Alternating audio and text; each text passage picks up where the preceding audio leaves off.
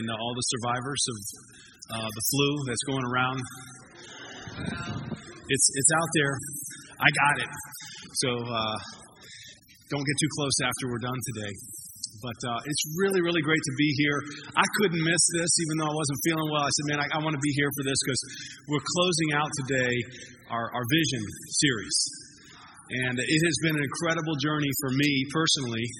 But I know for a lot of people, they've, they've shared with me how it's really helped them uh, to look at do they have a vision for their life and where they're going. If you're a guest here today, I want to welcome you. It's great to have you.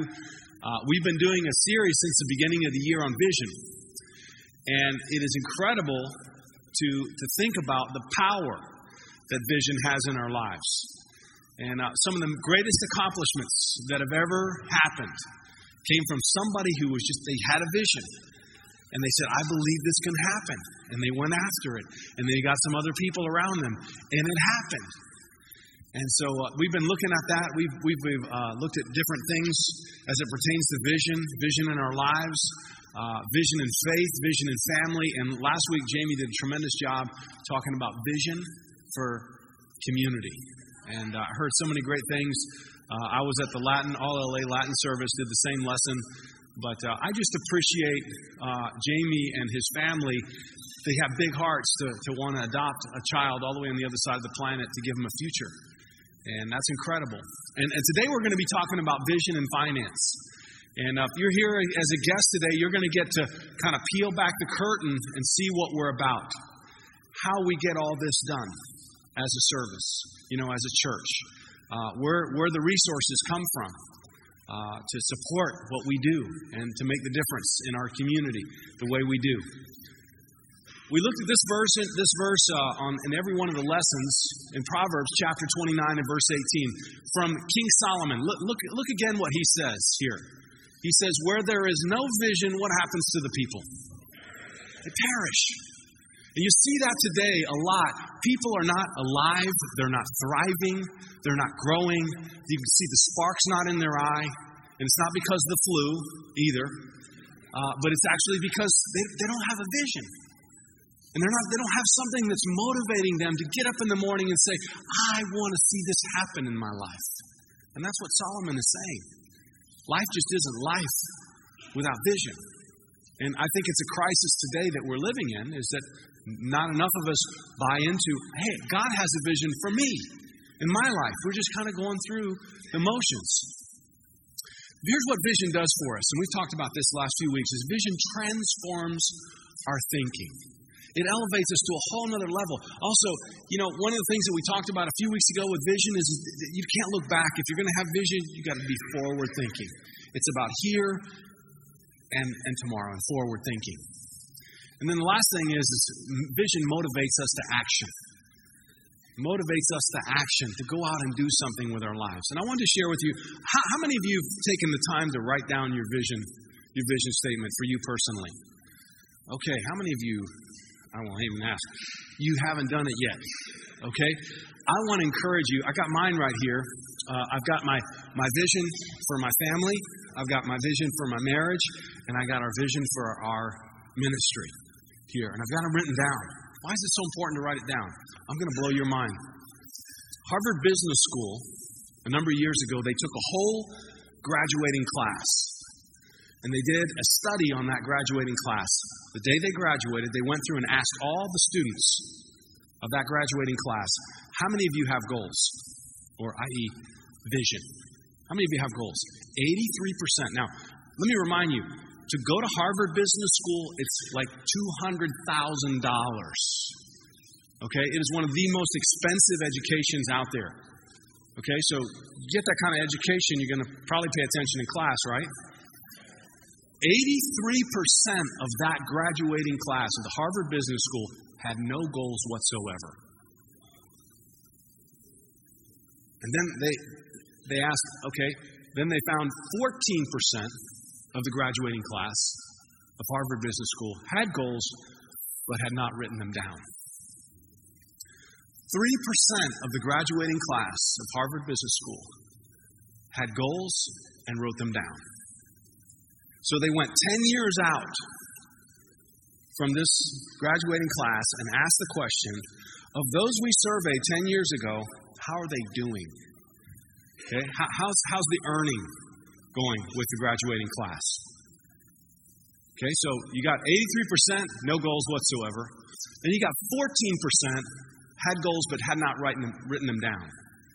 The 14% that had goals had not written them down out earned by two times the other 83% on average. Meaning they were making twice the income of the 83%. Now here's the 3%. 3% of those graduates that had goals and wrote them down, they averaged an earning of 10 times the other 97% on average. They were making 10 times than the other 97%. So, what's that tell you? Here it is. This is a principle from the Bible. Okay? This whole idea of having a vision, writing it down. Look what it says in Habakkuk chapter 2. The Lord replied, Write down the revelation or write down the vision. Write it down. And they didn't have paper then or five by seven cards. So they wrote it down on a, on a tablet. Not, not the kind we use, you know, but a stone tablet. Make it clear, make it plain. And that's one of these people that they, they say, one of the, the, the vision experts, is they say, write it down and make it clear, simple, not complicated, so your grandmother could understand it if she read it. Make it plain on tablets so that the herald may do what with it? Run with it. So you'll go with the vision, so you'll run with the vision. And then it says here in verse 3 for the revelation awaits an appointed time. It speaks of the end and will not prove false, though it linger, meaning it might take some time. Wait for it. It will certainly come and not delay. How about those 3% of the Harvard Business School graduates that had a vision and wrote it down? They were doing so much better than the rest of their colleagues. And that's a worldly principle. We're talking about spiritual things. And people, people make plans for weddings, people make plans for their vacation, they make plans for a lot of different things, but they really don't have a specific plan for their life. You know, they don't have a vision and a plan and their career and everything, and they don't write it down. So it's huge for us. And I hope your takeaway, if you want to be a 10 time average, on average earner, but I hope that you'll write down because we're not talking about money, although we will later. We're talking about your family. We're talking about the most valuable things in your life, your community. And so, why not have a vision for those things? Vision describes where you want to be in the future and what it will look like at that time. And today we're going to look at vision and finances. You know, so much of what's happened and why we're in the crisis that we're in right now as a nation and it's kind of dragging and dragging is because people didn't have a clear vision about how this is going to how this is going to play out in a few years. No one thought about it. They said it's all about the here and now. Let's spend it now. Let's buy now. Let's borrow from our children from the future and use it now. And that's why we're in the trouble we're in as a nation. And it's very, very hard to get out. So today, I want to leave you with this that it's very important for you to have a vision for your finances. Well, so I don't have any finances. I'm on the take. You know, I'm a teenager. Hey, you can start planning for your future now. It's, it all starts with perspective. And, you know, there's this phrase called God bless America. Isn't, isn't that kind of a crazy phrase? You know why it's crazy? Because God already ha- has blessed America. I mean, we live in the most, one of the most prosperous nations in the world. Many of us have never been outside of the United States, so we don't understand this, but we, we live far better than, than any other or many of the other nations out there. So much at our disposal, and we have so much opportunity. Earlier this week, I watched a uh, pediatric surgeon who was doing the uh, prayer breakfast for the president. And, in Washington, D.C., and he's the head of uh, pediatric surgery in Baltimore at one of the prominent hospitals. And he was just sharing about his experience. He grew up very poor. He's African American, grew extremely poor, you know, single mom. And one of the things that his mom tried to instill in him, and he shared this whole story, is that you have the opportunity in this country to do anything you want, and don't make excuses like you're the victim. And now, he's sitting in front next to the President of the United States telling everybody about this incredible journey, and he's also a man of faith as well. But is an incredible testimony of the country you live in. If you want to, if you want to get ahead, you can. God, God has blessed this country. Look at what this verse says in, in 2 Peter chapter 1 and verse 3. And this is this is God reaching out to us and saying this to us. His divine power has given us everything we need for a godly life through the knowledge of Him who called us by His own glory and goodness. Now, I think we could say there's a lot of things I want. Do you lack anything you need? A roof over your head, food in your stomach, even health care. So many of the things that we take for granted. We got it. We got it. And then some. And, and this, is, this is something that I want to, to leave you with today is that God longs to bless your life. All of us. He wants to bless us. He doesn't want to punish us. He doesn't want to hurt us. He wants to bless and make our lives better. But you and I have to allow Him to do that.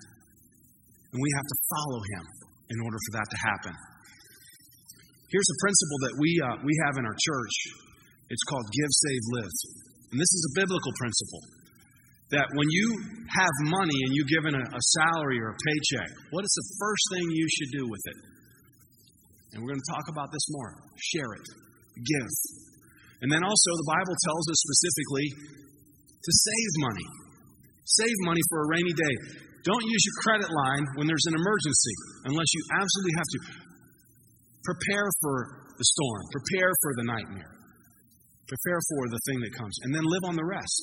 And this whole principle is 10, 10, 80%. Live on 80% of what you bring home. Give 10, save 10, and live on the rest. It's a biblical principle.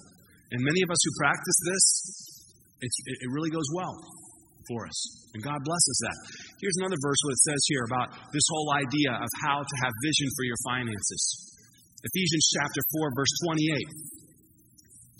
Anyone who has been stealing must steal no longer, but must work, doing something useful with their own hands, that they may have something to share with those in need. So the Apostle Paul, he shared this, and, and he's, he's sharing it with the church in Ephesus. And what's he saying?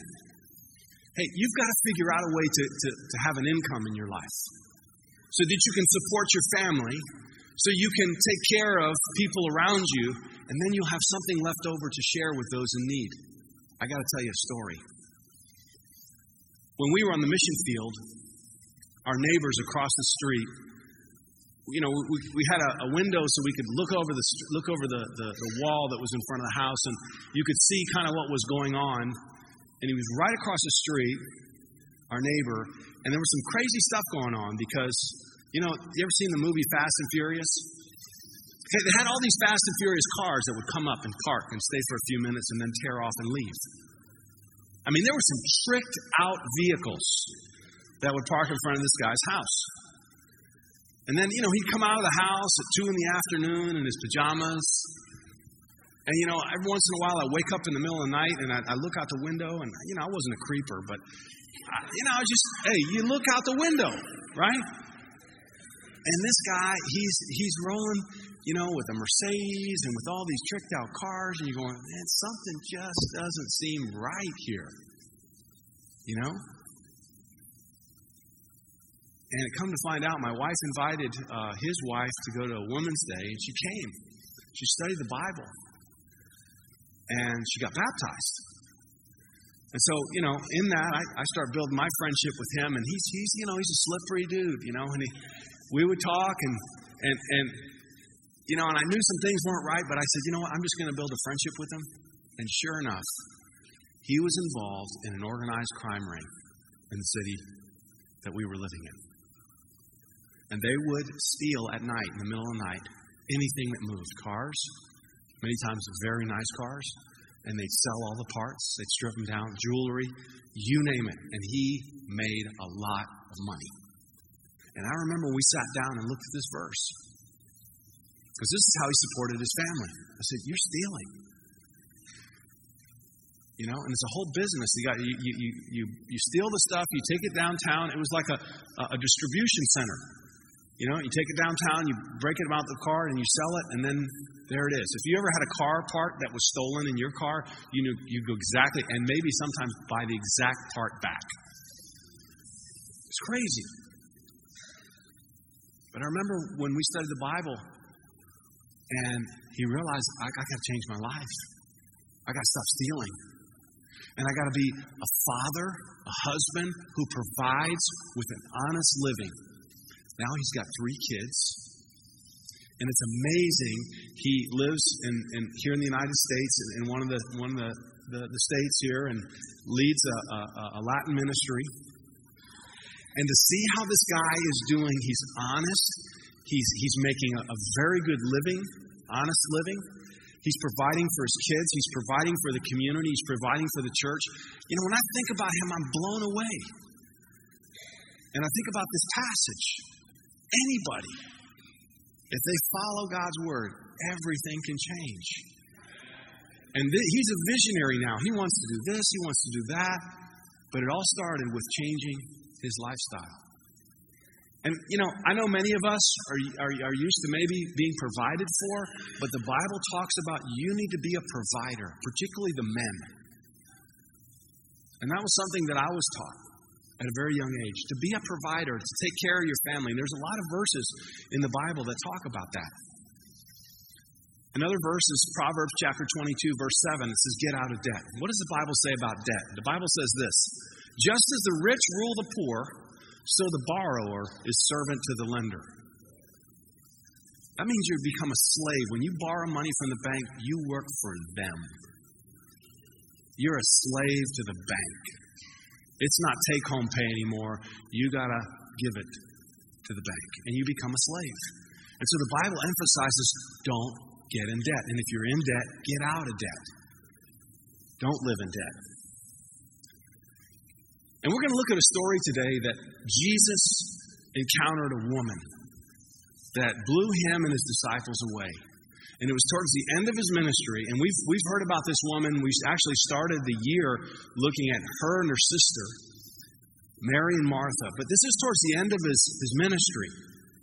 And he's openly sharing with his disciples, you know, in just a few days, they're going to crucify me. The chief priests and the elders and the teachers of the law, they're going to kill me and they're going to crucify me. So he's telling them this. It's very likely that she overheard this conversation, this woman, and she knew that Jesus was going to die. Her whole life had been changed by Jesus because she lived in a life of, of degradation, and, and she, many uh, teachers say that she was a prostitute. Many scholars of the Bible say that she was a prostitute, and that's how she would make her living. But this woman, Mary, she may have heard, overheard one of these conversations as Jesus was sharing he was going to die. And we'll pick it up here in Matthew chapter 26 and verse 6 and 7. It says, While Jesus was in Bethany, and this is like very close to Jerusalem, right outside of Jerusalem.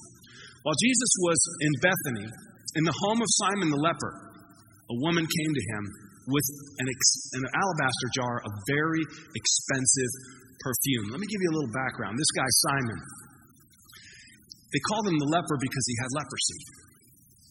Jesus healed him of leprosy. Leprosy is a disease that attacks your nervous system and your skin, and you begin to lose your, your fingers, your nose, your ears, and, and you can die from it. It's, it, it, it's very grotesque. And at this time, there was no cure for it. So anybody who had leprosy had to be an outcast. They could not live with their family or with their friends. They basically had to live on their own outside of the city. And Jesus healed this guy, and now he's at his home. And he says, I want to throw a party for you, Jesus. I want to throw a party and I want you to come over because I want you to know how grateful I am that I got my new life and I can be with my family. I got my fingers and my toes back. You healed me. And now I can be with my children. And so he's at, he's at this, this man's, Simon's house, and this woman comes in, Mary. And it says here that she had an alabaster jar. And these, this was a very, very expensive jar. Just the jar was very expensive. But then there was perfume in it, which she poured on his head as he was reclining at the table. She interrupted dinner and she opens, she breaks open the bottle and pours this perfume on his head. Verse and this is same, same Mary, verse 8. It says, When the disciples saw this, they were indignant. Why this waste? They asked, This perfume could have been sold at, high, at a high price and the money given to the poor. Now, let me tell you how much that alabaster jar of perfume was worth. Scholars say that it was worth a year's wage, anywhere from twenty to thirty thousand dollars a jar of perfume. That's why the disciples were freaking out. They're like, wait a minute, why are you wasting this perfume? It's worth a lot of money. This could support a poor village, not just a family, a poor village with this money. And you're just wasting it. And then in verse 10, aware of this, Jesus said to them, Why are you bothering this woman? She's done a beautiful thing to me. The poor you will always have with you, but you will not always have me. When she poured this perfume on my body, she did it to prepare me for burial. Truly, I tell you, wherever this gospel is preached throughout the world, what she has done will be told in memory of her. Isn't it amazing that the gospel of Jesus is being preached throughout the world? I mean, you go to any place in the world and you will know that there, there's somebody preaching the gospel. In Red China, in the Middle East, where it's prohibited, it's outlawed, there are people undercover preaching the gospel of Jesus. Man, that's exciting. But they said, you know, wherever it is preached, they're going to talk about this woman. Why? Because she did something amazing. And whenever Jesus says this, she has done a beautiful thing. You know, I know what we think of beautiful, but when Jesus says something is beautiful, then it's beautiful. I mean, it's really beautiful. You know, and some of us can look at money as kind of that way. You know, we can't waste it, and why the waste? And, you know, you need to make sure you use the money right. And, and, and Jesus, by saying you'll always have the poor, don't worry about the poor, just the previous chapter, he emphasized that helping the poor is essential for salvation. It's not de emphasizing helping the poor. Okay? It's extremely important. You know, the sheep and the goats? Jesus was talking about helping the poor and the needy. So he's not de emphasizing that, but he's also saying this woman, what she has done, to you it seems wasteful.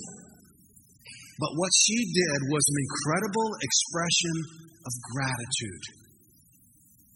Basically, she took $20,000, a jar of $20,000 perfume, and broke it and poured it on his head. Why? So she could tell Jesus, I am so grateful for what you've done for me. You changed my life. You've changed my family, Martha, Lazarus. You've had a huge effect on all of us. And not only that, people have heard about my change, and there's incredible things happening with my friends and people around me. They're taking notice. I mean, it's, it's contagious. This thing is explosive. I'm, I'm helping other people get right with God now. That's what she was expressing. And I want us to talk about this principle today because, you know, when we talk about giving in church, sometimes we can be like the apostles that say this why this waste? The very fact that you're here this morning on a Sunday morning instead of asleep in bed or doing whatever you want on your day off, you're here. You know what some people would say about that? Why this waste? Why are you wasting your time? Because they look at this, they look at they, they look at spiritual things, they look at meaningful things, family, life, as a waste of time. It's all about the money. And that's the way they were thinking. It's comforting to think that the disciples struggle with this. I struggle with it at times. You know, every year when I prepare my taxes, some of you are doing that. You know, you get that sheet of what you gave to God and the church, and you go, wow, that's a big number. And I've been doing it for 28 years. Add it all up, it's a lot of money. You could show that to people around and go, look, look at what I, not to brag, but hey, look what, they would say, you're an idiot. Why, why didn't you invest that? Why are you wasting your money? See, because you don't understand. I'm, I'm so grateful. I'm so grateful for what I've received. My whole life got changed. My whole life got turned around. I have the marriage that I have, you know, Valentine's. You know, if had I not turned to God, I would who knows who I would be with this Valentine. It'd have been a mess. I saw it coming. But now that I have a family, I'm so grateful.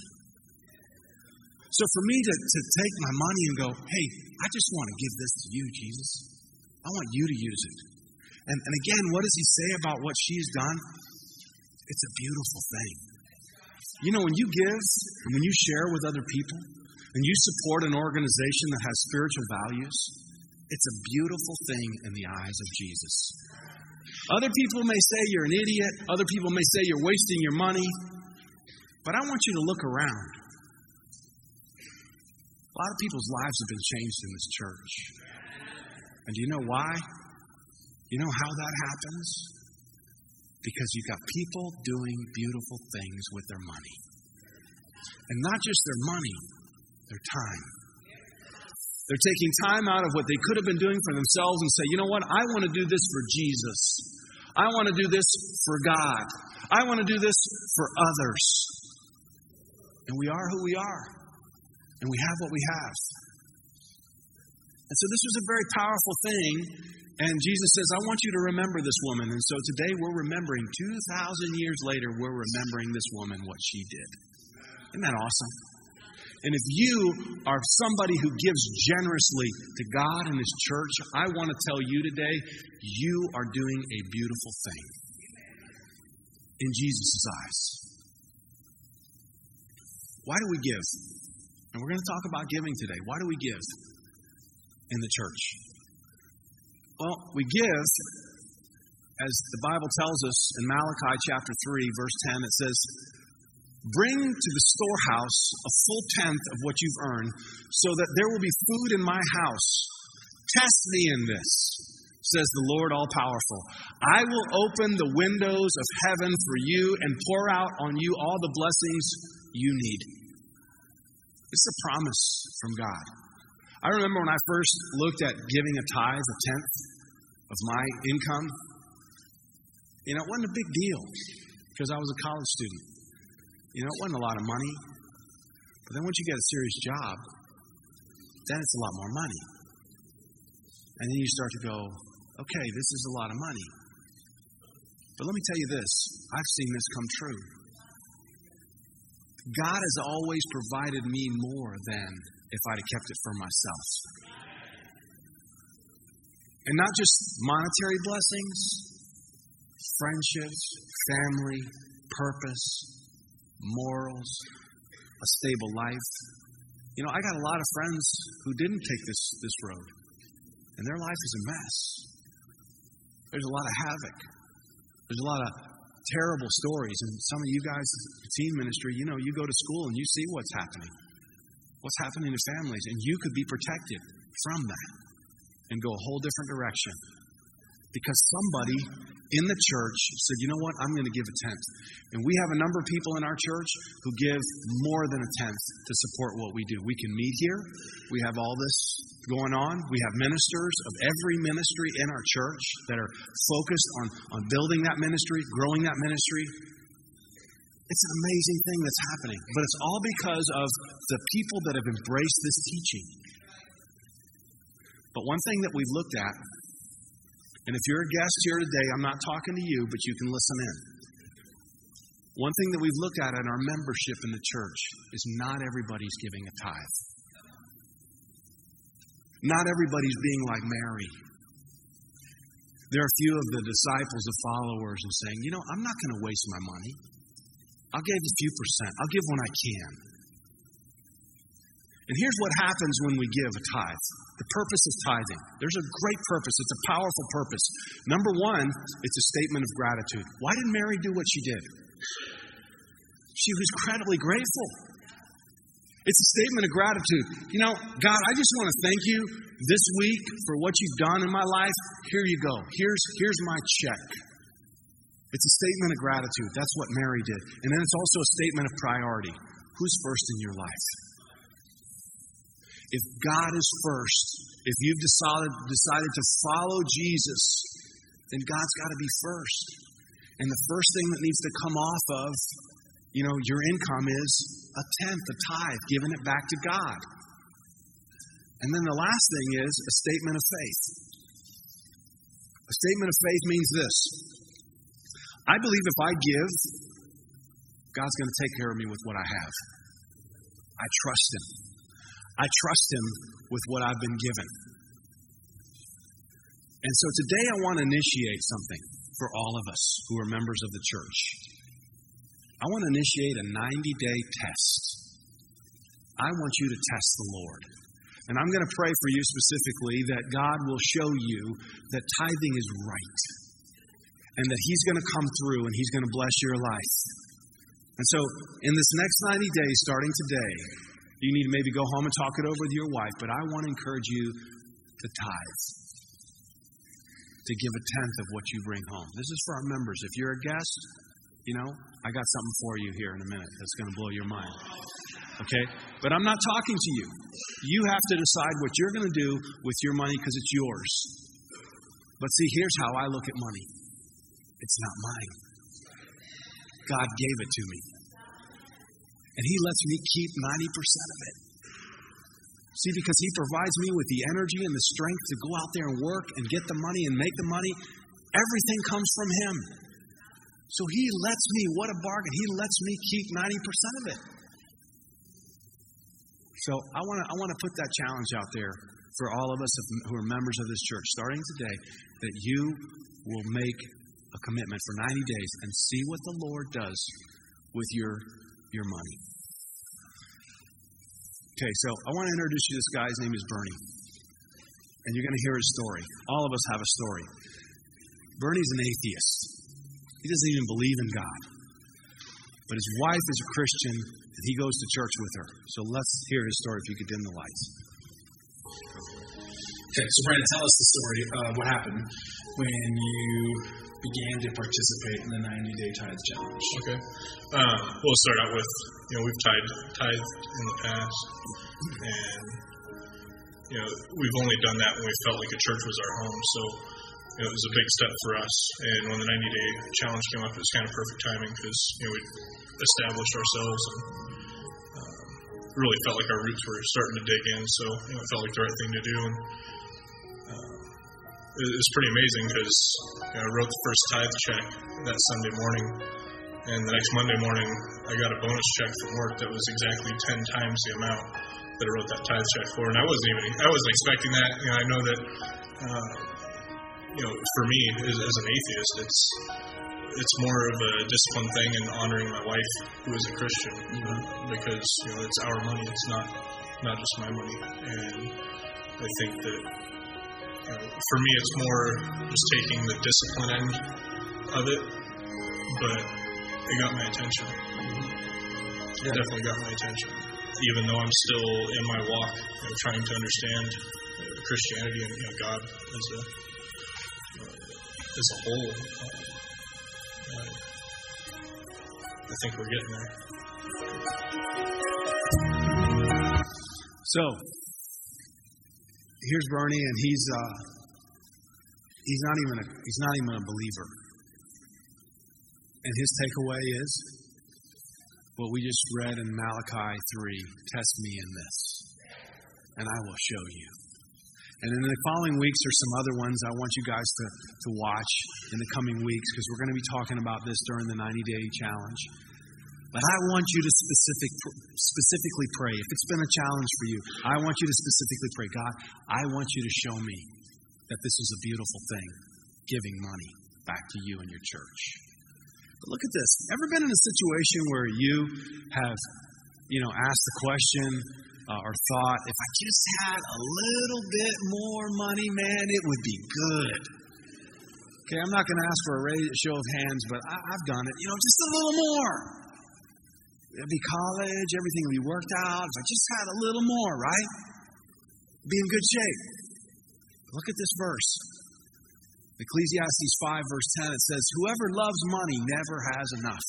Just a little more. That's all I need, and I'll be good. But then you get a little more, and then what happens? It's not enough. And it's not enough. And people who have millions and millions of dollars, ask them, Have you got enough? The great majority will tell you, I need a little more. You go, Man, you got more than enough. And the principle here is they love money. They love money. Whoever loves wealth is never satisfied with their income. You're kidding.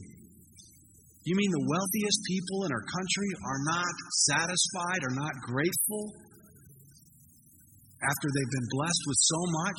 You mean the United States of America does not feel grateful for what it has, the people in this country, our safety, our liberty, our freedom, everything that we have, we're not grateful for that? And then he finishes, Solomon says here, this too is meaningless. Here, here's, here's the question for you Will you love and trust money, or will you love and trust God? That's the question.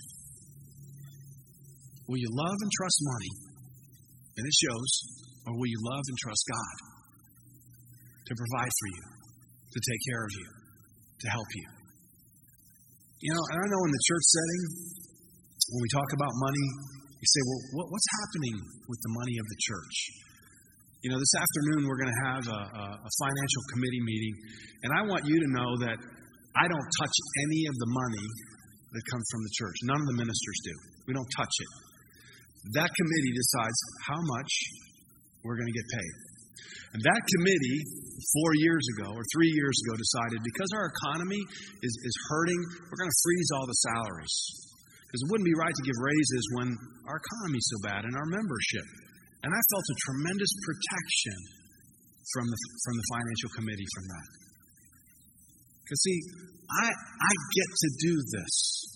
I don't do it because of a, a career or salary. I do it because I love to do this. I love to help people. But I just want to set your mind at ease that what we do with the money is very, very important and crucial, and we make sure that we are above board on all this stuff, that no one's on the take, and there's nothing going on under the table. Because your trust is so important to us as a church. And I will say this too we have a tremendous vision for what we want to see happen on this property. We have a vision for what we want to see God do in our church coming up in the next few years. We, we have a, a crazy vision to remodel and rebuild that children's wing. I mean, just rip, gut it, and put in a whole new children's facility. Why? Because it's so crucial that our children get off on the right foot and start off understanding who God is, and also for our community that when parents come, they can see a secure, safe, and the children will be blown away saying, Wow, this is an incredible little school at this church, and they'll want to come back. And so that's what we want to do. We also want to build another, uh, you know, uh, multi-use facility at the, the soccer field down there so we can have more meetings down there. But all this stuff is going to take resources. If we will just give a tithe, everybody in the church who's a member of the church, we will have more than enough. We'll be taken care of. But see, our financial committee has looked at the numbers. See, people give off and on. You know, they, they give one week, they don't, and it's not consistent, and, and, and they know it's not a tithe. And if you've got a problem with giving consistently, we've got the solution. And this is something that I do. You're going to get a sheet today about online giving. People that find things that are very important to me or important to them, they automate it. They set it up. This is what I do. Whether I'm here or not, whether I brought my checkbook or forgot it, it's coming out every week. It's automatic. I've already set it aside for the rest of this year. It's coming out every week. And so that may be an opportunity for you, an option for you. So today I want to call us as members, as, as church members, to remember what God has done in our church in the last few years. It's been amazing, and it's just getting started. We have a lot of vision, but it's going to take resources in order to fulfill that vision. So I want us all today to chew on, to wrestle with the 90 day challenge and see what God is going to do. So here's our faith and action points here. And back to the whole vision series, because today we're shutting it down. If you do not have a vision set yet and haven't written it down yet, please do so this week. All right? For you and for your family. It doesn't have to be this great written thing. Well, you know, I don't know if it's going to sound right. It's not about that. It's having something in front of you that goes, This is where I want to see my family. This is where I want to see my life and my career. This is where I want to see our community, our church, my ministry. Write it down. And as the Bible promises us, it'll, it'll happen. And if you're a guest here today, you've heard a lot about our church, what we believe and what we think. I want to encourage you to get to know more. If you're a first time visitor, I want to encourage you to do the Bible studies that we have. They're called the Core Four Bible Studies. And they're step by step, you know, Bible studies to help you come into a relationship with God and understanding Him and His Word. And it's not complicated, it's very simple. And you can move in the direction, like Bernie, of, hey, wow, God's got my attention. I want to move closer towards Him. And then the last thing is for us as followers of Christ to take the 90 day challenge starting today. Write that check and trust that God and tell Him, tell Him, show me. Show me this is a beautiful thing. And I, I believe God is going to do some amazing, amazing things with our church. And in closing, let's look at this verse. As we prepare to take the communion, in the same way, after the supper, he took the cup, saying, This cup is the new covenant in my blood. Do this whenever you drink of it in remembrance of me. What did Jesus, we talk about 10%. What did Jesus give so that you and I could have what we have? Everything. He put at risk his eternity with God. He put it all on the line. So are we really asking that much when you take into context what Jesus did for us? It's not that much. And so now we're going to remember as we take the, the, the bread and, and the wine. And in closing, for whenever you eat this bread and drink this cup, you proclaim the Lord's death until he comes. That's why we do it. We're proclaiming that Jesus died and rose for us, and that means you and I can change. That means you and I can be different people and we can be visionaries and we can do incredible things because He forgave us all the mistakes, all the stupid stuff that we've done, all the people that we've hurt. He's saying, hey, listen, I'll give you a brand new start. I'll forgive you. That's what we're proclaiming today. So I don't know what your week was like. I don't know what the last few years of your life has been. But it's time to, to remember what Jesus did for you so you could start over. Let's pray for the communion. Father, we thank you this morning for the privilege that we have to give, but also to receive. God, thank you that we can receive the communion this morning and remember what Jesus poured out for us. Thank you that he died for our sins and that we have received a brand new beginning in our lives. I pray you'll use us and give us great vision for what you can do through us. But first and foremost, God, please forgive us for the things that we've done that have hurt you and hurt others. Give us a new beginning today and help us to, to give everything we have to change, to be our best for you. Thank you for the great example of Mary, whose life was completely changed. Please help us to reflect a beautiful thing, just like she did, with the way we live our lives. Thank you that Jesus made that possible. We remember him now and what he did for us. And it's his name we pray. Amen. God bless all of you.